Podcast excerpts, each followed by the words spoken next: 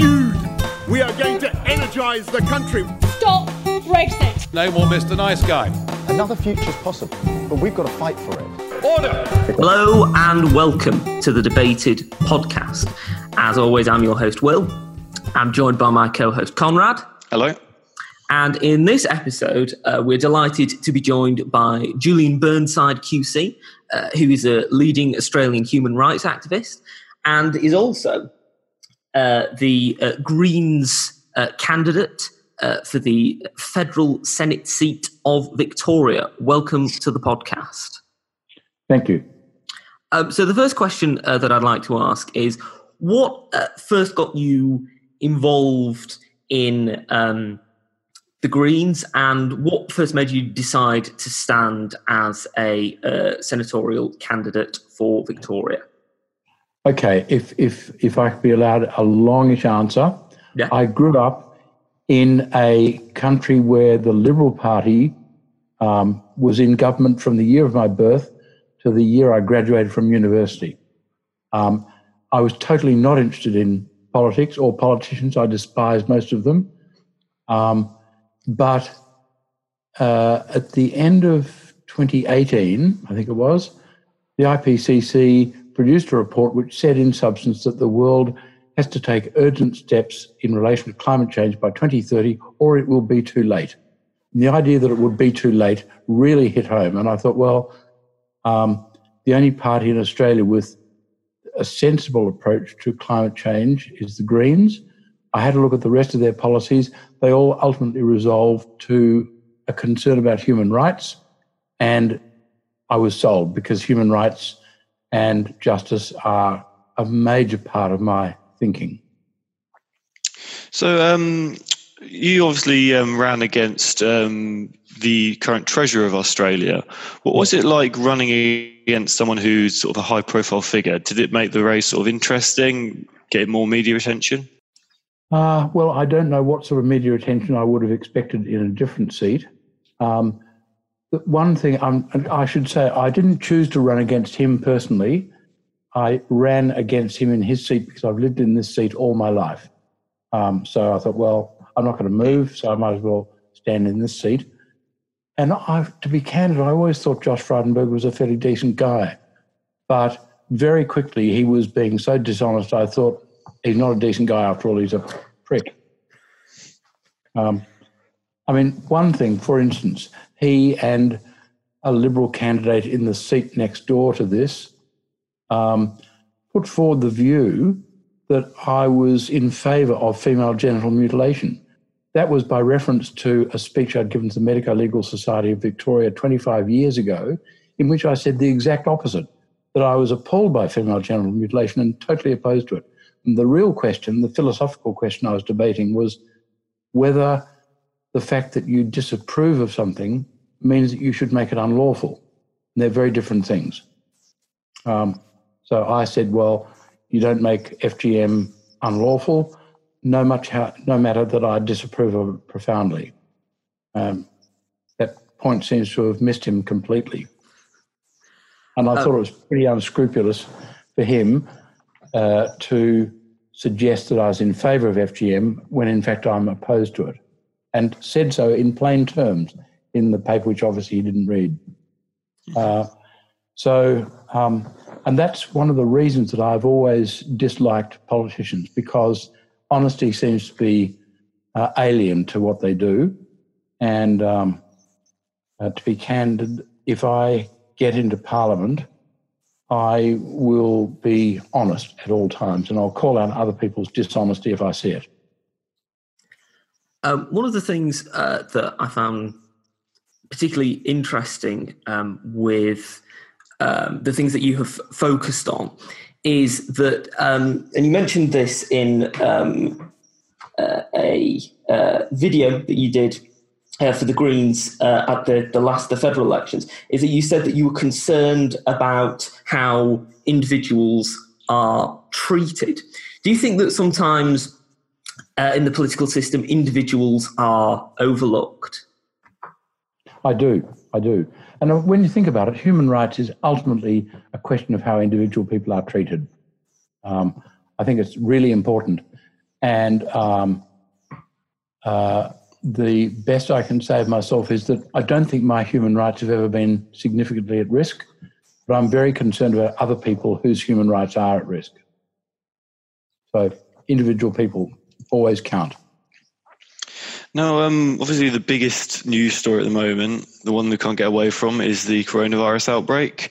Um, the Australian government has been seen by a lot of people to have handled it pretty well. What's your thoughts on how they've handled it? Do you think there's they've done it well, or do you think there's areas that could improve?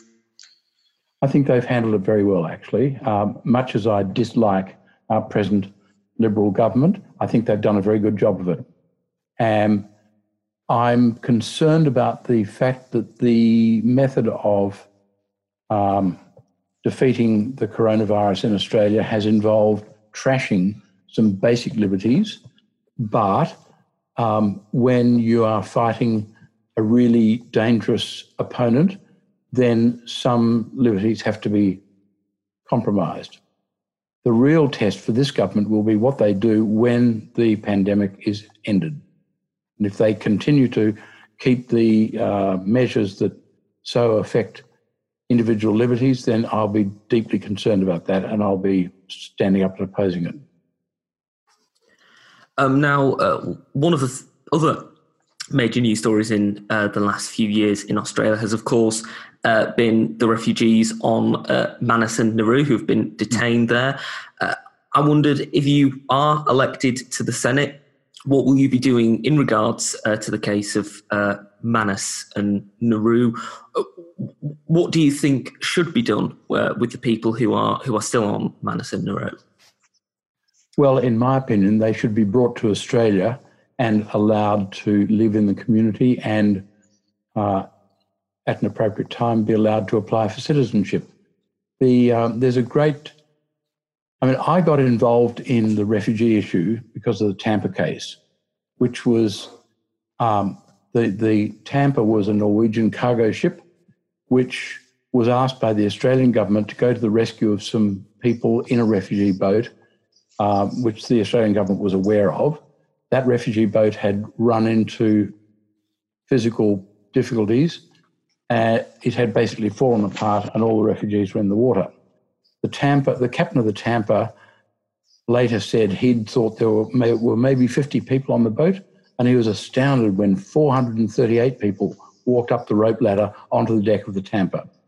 Now, the people on the deck of the Tampa were in a pretty difficult position, and I was asked to act for them pro bono by a solicitor who had recently briefed me in a case concerning a fugitive Mexican banker. Um, and I said yes, not because of any interest in refugees or concern about refugees, because I know nothing about knew nothing about refugees back then. But ever since childhood, I've suffered from the heat very much. And I thought, these poor buggers, they're sitting on the steel deck of a ship in the tropical sun. That must be dreadful. Um, we've got to do something to help them.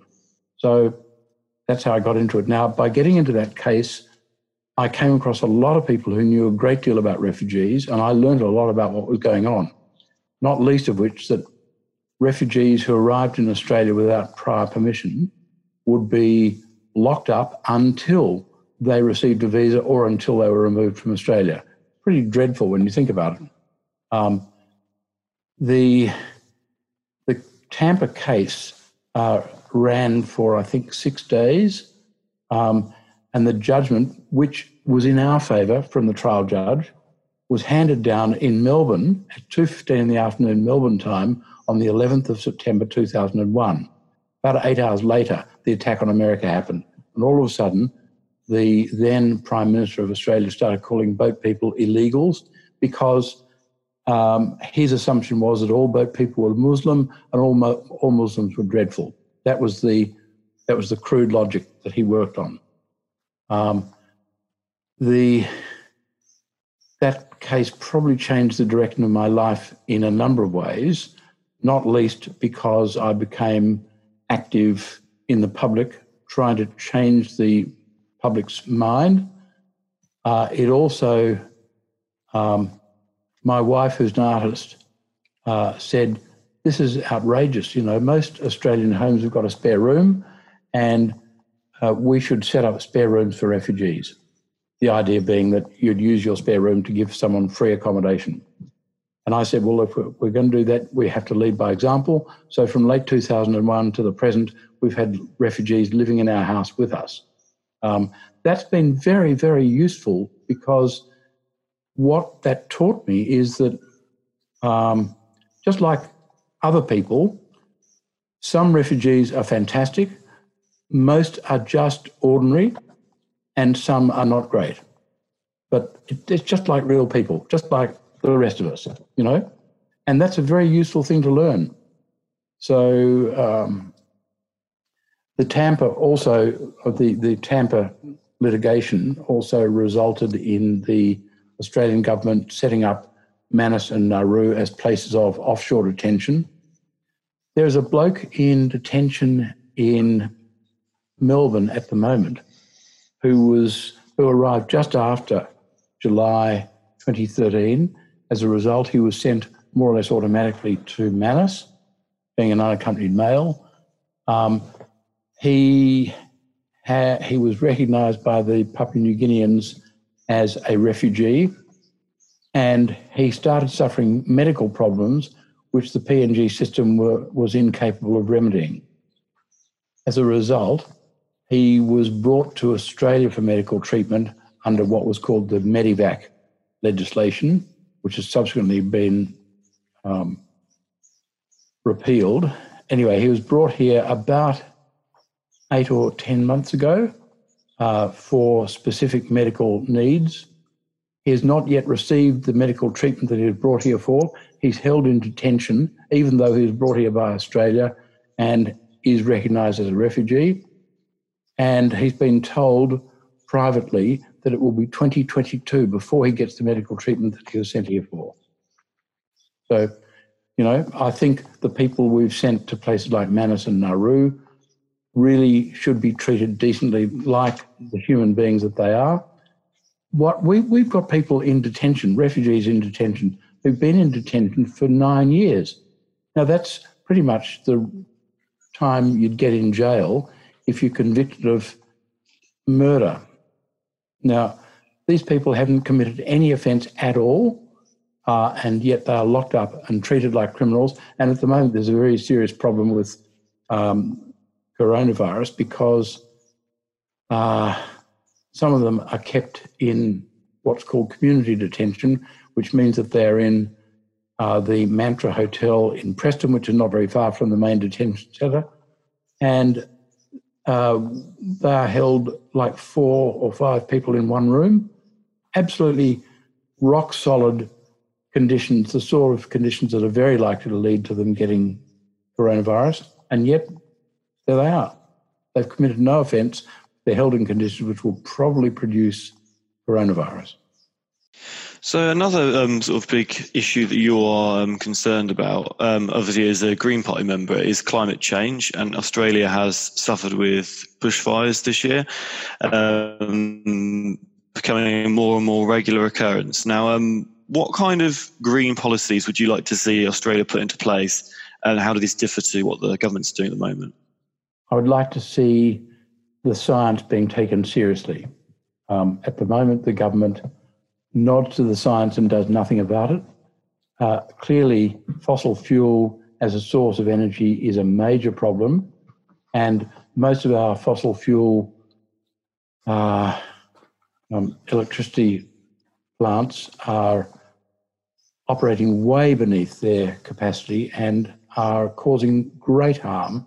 We need to we need to take corona. We, sorry, we need to take climate change seriously. And the thing that worries me about climate change is this it is something that we've seen, it's something we've seen coming up, and we've done nothing about it. Um, it will lead to a world which is essentially unlivable for human beings. So by the time the present generation of politicians are dead, by the time the next generation of politicians are dead, um, our grandchildren or great grandchildren will be inhabiting a planet which is not capable of supporting human life. Now, I think that's outrageous. That is the worst. That is the worst uh, denial of human rights imaginable, and yet we've known about it. I don't know how much you've looked at this subject, but the mechanism of climate change is that infrared radiation is trapped in the atmosphere, especially by carbon based molecules. Um, I wonder if either of you know when that phenomenon was first identified. It was first identified by an English scientist called Eunice Foote, who helped an Irish scientist called John Tyndall in 1859. We've known about it for over a century and we've done nothing. Do you think that um, part of the reason that there are deniers of uh, climate change is that the sheer enormity of the problem is sometimes too difficult for people to rationalize and to engage with? That's a very interesting question. Um, it may be that, or it may be the same phenomenon that resulted in people paid by the tobacco industry for years and years denying that smoking had an adverse impact on health. Now, I don't know which it is, but it's time for people to wake up and have a look at the science. I mean, most people have got an iPhone. That means that they rely on science. Most people are willing, once the coronavirus thing's out of the way, most people are willing to hop on an aeroplane. That means that they're placing their faith in science.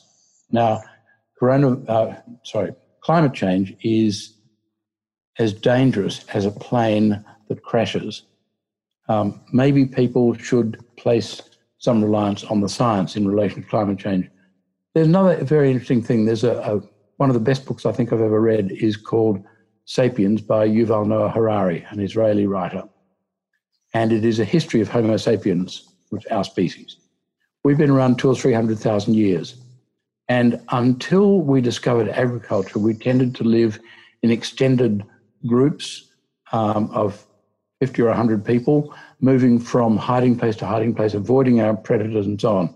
Then, about 12,000 years ago, we discovered agriculture. And that was the time when we began to live in towns, villages, cities, and so on. And in the book, Harari raises a very interesting question. He says, if we've spent 90% of our history as a species um, in these extended but modest sized groups and only 10% of our history living in towns and villages, does this mean that we are genetically disposed to be concerned about the immediate group rather than the entire group? Now, he doesn't answer the question, but it's a really, really interesting question. And climate change is the very first phenomenon which has threatened our entire species, all of us. So, although there's an interesting irony in this, it occurred to me um, a while back that if climate change keeps going uh, the way it is, with help of people like Scott Morrison, who notoriously carried a lump of coal into the parliament to, to praise it and say that it was not dangerous. Um, if if climate change keeps going the way he contemplates, uh, then it is a certainty that people like you and me will perish. You know, city life will no longer be livable. There'll be some human survivors, like the uh, Kalahari Bushmen, like the Inuit, and like the outback Aborigines in Australia. So if, if Scott Morrison gets his way, the Aboriginal people of Australia might get their land back, the land that we stole from them in 1788. Now, um, Green parties are often seen as being on the left of politics, um, but recently we've seen in in um, Austria the Green Party form a coalition government with um, Seb Kurz's party, which is on the right, and people have spoken about a similar thing maybe happening with Merkel's party in in Germany after the next federal election. Do you think that there is this is sort of something that can happen more and more, and that Green parties could sort of move have more of a right wing alliance, or do you think that the traditional view of Green Party being left wing is the correct one? Uh, interesting question, and I think the only truthful answer is I'm not sure. I think that Greens parties are typically oriented to the left, um, which may make it difficult to form an alliance with a party of the right. Um, but if a Greens party can form an alliance with parties of the right without sacrificing their underlying principles, well, fine, why not? So, uh, in principle, I don't oppose it. In practice, I suspect it's very difficult. Um, now, of course, one of the uh, major uh, left wing parties in Australia is, of course, the um, Labor Party. And um, in the last federal uh, elections in which you uh, took part, uh, the Labor Party seemed like they may uh, be able to get a majority, but fell short. Um, why do you think Bill Shorten didn't live up to the expectations that many people had for him? Um, the Liberal Party, which succeeded, ran a fairly dishonest campaign, and that's probably part of it. Um, to be candid, I don't mind Bill Shorten as a guy, but I didn't think he was much of a leader. Um, I don't know. I think you'd probably have to speak to a much more sophisticated political analyst than me to get an answer to that. Now, um, one issue that's been massive in the UK over recent years is Brexit, Britain leaving the European Union. Um, one, one, one element of this is new free trade deals around the world and possibly a free trade deal with Australia. Um, what are your views on Britain and Australia doing a trade deal? Uh, well, if it's possible, bring it on. Um, I don't have any objection to it on principle. I don't know how practical it is. Um, and I'm not close enough to the Brexit process to have a particular view about Brexit, but I would have thought any countries that can reach an agreement on trade should do so. The only problem that I have with international trade is that it's a very curious thing that um, goods and money are allowed to move around the globe more or less without hindrance. Why can't people also move around the globe more or less without hindrance? Um, now we've mentioned uh, Brexit and, of course, uh, Britain's relationship with Australia, uh, but another uh, relationship that is uh, that did develop over the, the, last couple of years was, of course, um, Australia's uh, relationship with the United States and the relationship between um, the Prime Minister of Australia and the President of the United States. How do you feel about that relationship between the Australian government and um, the American president? Uh, probably the best way to answer that is to say that I regard Donald Trump as the worst leader of a major country that I've ever experienced. And I can't stand Scott Morrison. So, what do you want? I mean, I think it's it's really going to be a problem because, uh, in terms of trade, America is relatively unimportant to us. I mean, it's significant, but not a major element. But our biggest trading partner is China. And whilst Australia and America have had a fairly strong relationship in matters of defence for quite a long time, um, um, America and China are not getting along well, and that will create stresses for Australia. Um, and I have to say, I think if push comes to shove, I'd be inclined to say let's let's back China, um, even though that may weaken our relationship with America. Um, now, I'd like to uh, move to some of the cases uh, that you involved in as an advocate. And one of the ones that I think was um, particularly interesting and was very significant uh, was the uh, Bruce Trevorrow case uh, involving yeah. um, the uh, lost generations of Aborigine people. Um, f- for those who aren't familiar with the case, can you just um, explain w- what it was about and, and your involvement with it? Yeah. Bruce Trevorrow was born in November 1956 at One Mile Camp, Meningie. Meningie is a very small town on the edge of the Coorong, which is a, a large body of water where the Murray River enters the ocean.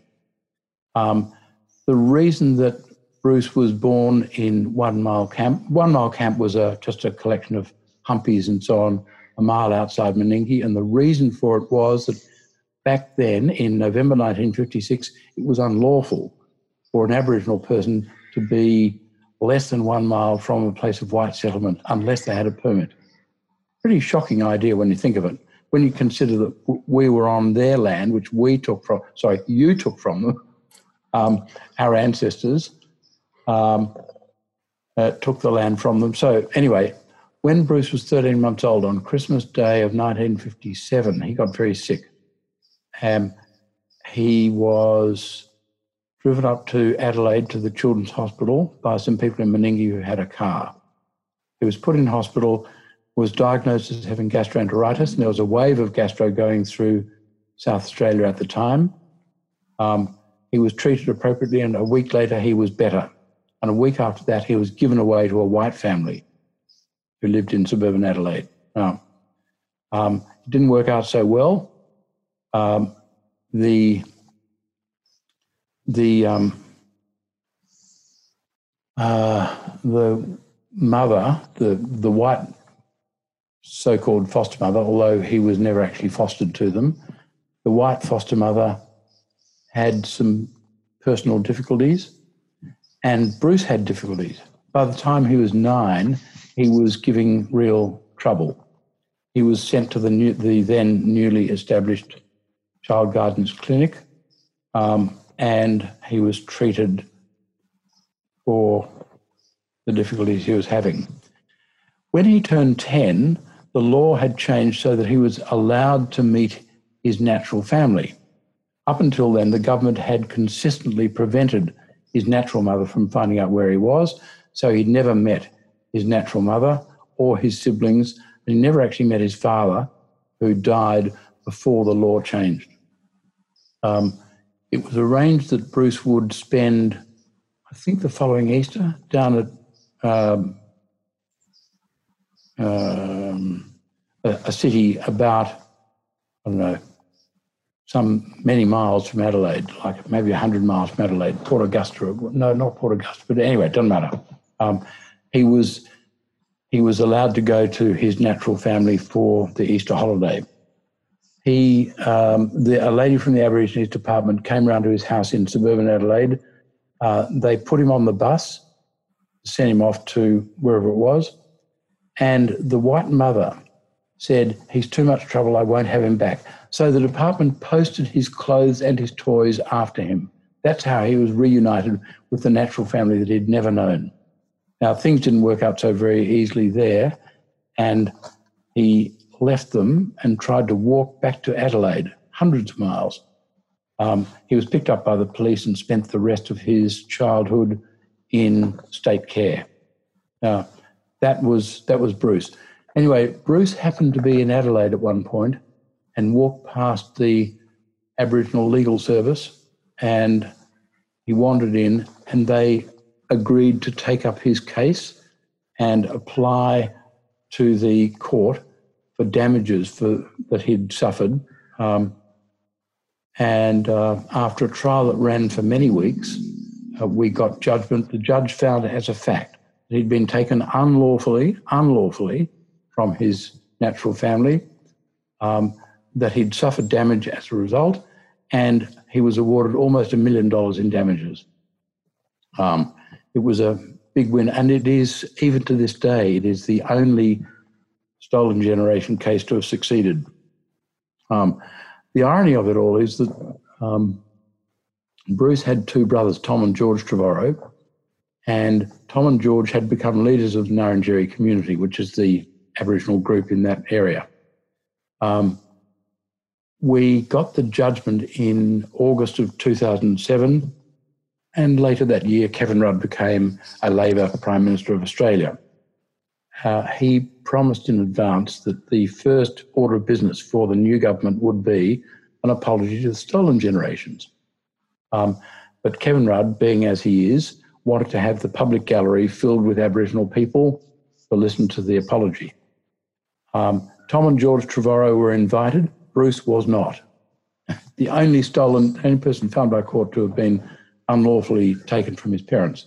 So we sent the department a little reminder, and he eventually was invited, and he got there, um, and was very, very proud of having got there. But he died in June the following year, June of 2008, just short of his 52nd birthday. Um, so, it was a story with some interesting facets.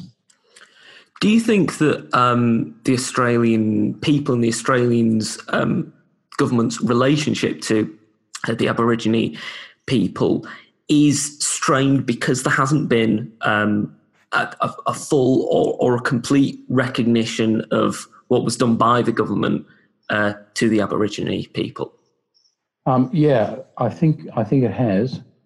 Um, it's interesting in Melbourne, where I live, um, you can hardly go to any public event without the person in charge of the event saying that they acknowledge the, the traditional owners of the land on which we meet and you know the the whatever group of the whatever nation, um, and acknowledge their elders past and present.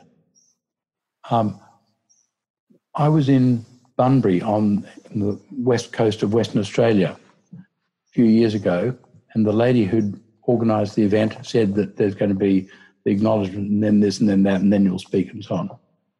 And I said, look, if you're going to acknowledge the traditional owners, what about acknowledging that our ancestors took the land from them and caused them immense harm? And then we redoubled the harm by taking their children from them. And Aboriginal people in Australia are now a very sad group, regarded by most Australians as no hopers. And I think it's time that we looked around and considered the possibility that our actions were part of the cause. Um, now, what surprised me about it was I think Bunbury was the first time I'd suggested it be done that way. And Bunbury is a very conservative town. The people in Bunbury stood up and applauded when the person running the meeting uh, gave the acknowledgement that way. So I think there are people with good conscience here who haven't yet worked out that um, we, we owe a real debt to the people, the Aboriginal people who survive. Interestingly, um, you may be aware that the that several governments, recent governments, have adopted the slogan "Stop the boats" in relation to refugees. I saw a wonderful cartoon a while back. It's it's a black fella standing at Sydney Cove, looking down at the first fleet lying at anchor in 1788. He's got a can of British paints in one hand, which will make you understand my snide comments. And using the paint, he has scrawled on an adjacent surface, surface stop the boats. We're coming to the end of the podcast now. It's been um, great to speak to you, uh, Julian. And I've got one uh, final question for you. Of course, uh, you're running uh, in Victoria. You're running as a, a green a Greens candidate. I, I, just wondered, as someone who's been a lawyer, whether you're at all uh, worried about uh. Say, for example, someone called Cleaver Greene standing against you, and I, I, wondered, what do you think of um, Rake as a television program, and what, and what do you think of um, the representation of, uh, of, of lawyers, of, of barristers in media? I thought Rake was a terrific program. I really enjoyed it. Um, uh, I, am not sure it represents barristers all that accurately. Um, I mean, I know enough barristers to think there are some like Cleaver Greene, um, but it's a great show. It's a great show, and um, it shows that some lawyers can be entertaining. I mean, the rest of us are pretty dull because, you know, you, you spend your life doing dull stuff. I've been very lucky in my career because I've done some pretty interesting cases, and Trevorrow is just one of them. But uh, yeah, I think Rake is a program really worth watching. Uh, well, uh, I would highly recommend that uh, to any of our, our listeners to to, to check it out. Thank you once again for coming on the podcast. Thank you very much. Uh, if you've enjoyed listening to this podcast, uh, you can subscribe to us on Spotify, iTunes, uh, YouTube, and Podbean. If you'd like to follow us on Twitter, you can do at the Debated Podcast, uh, like us on Facebook, Debated Podcast. And if you'd like to email us about this episode or any others that you've listened to, you can do at the Debated Podcast at gmail.com. Thank you for listening. I hope you listen to the next one.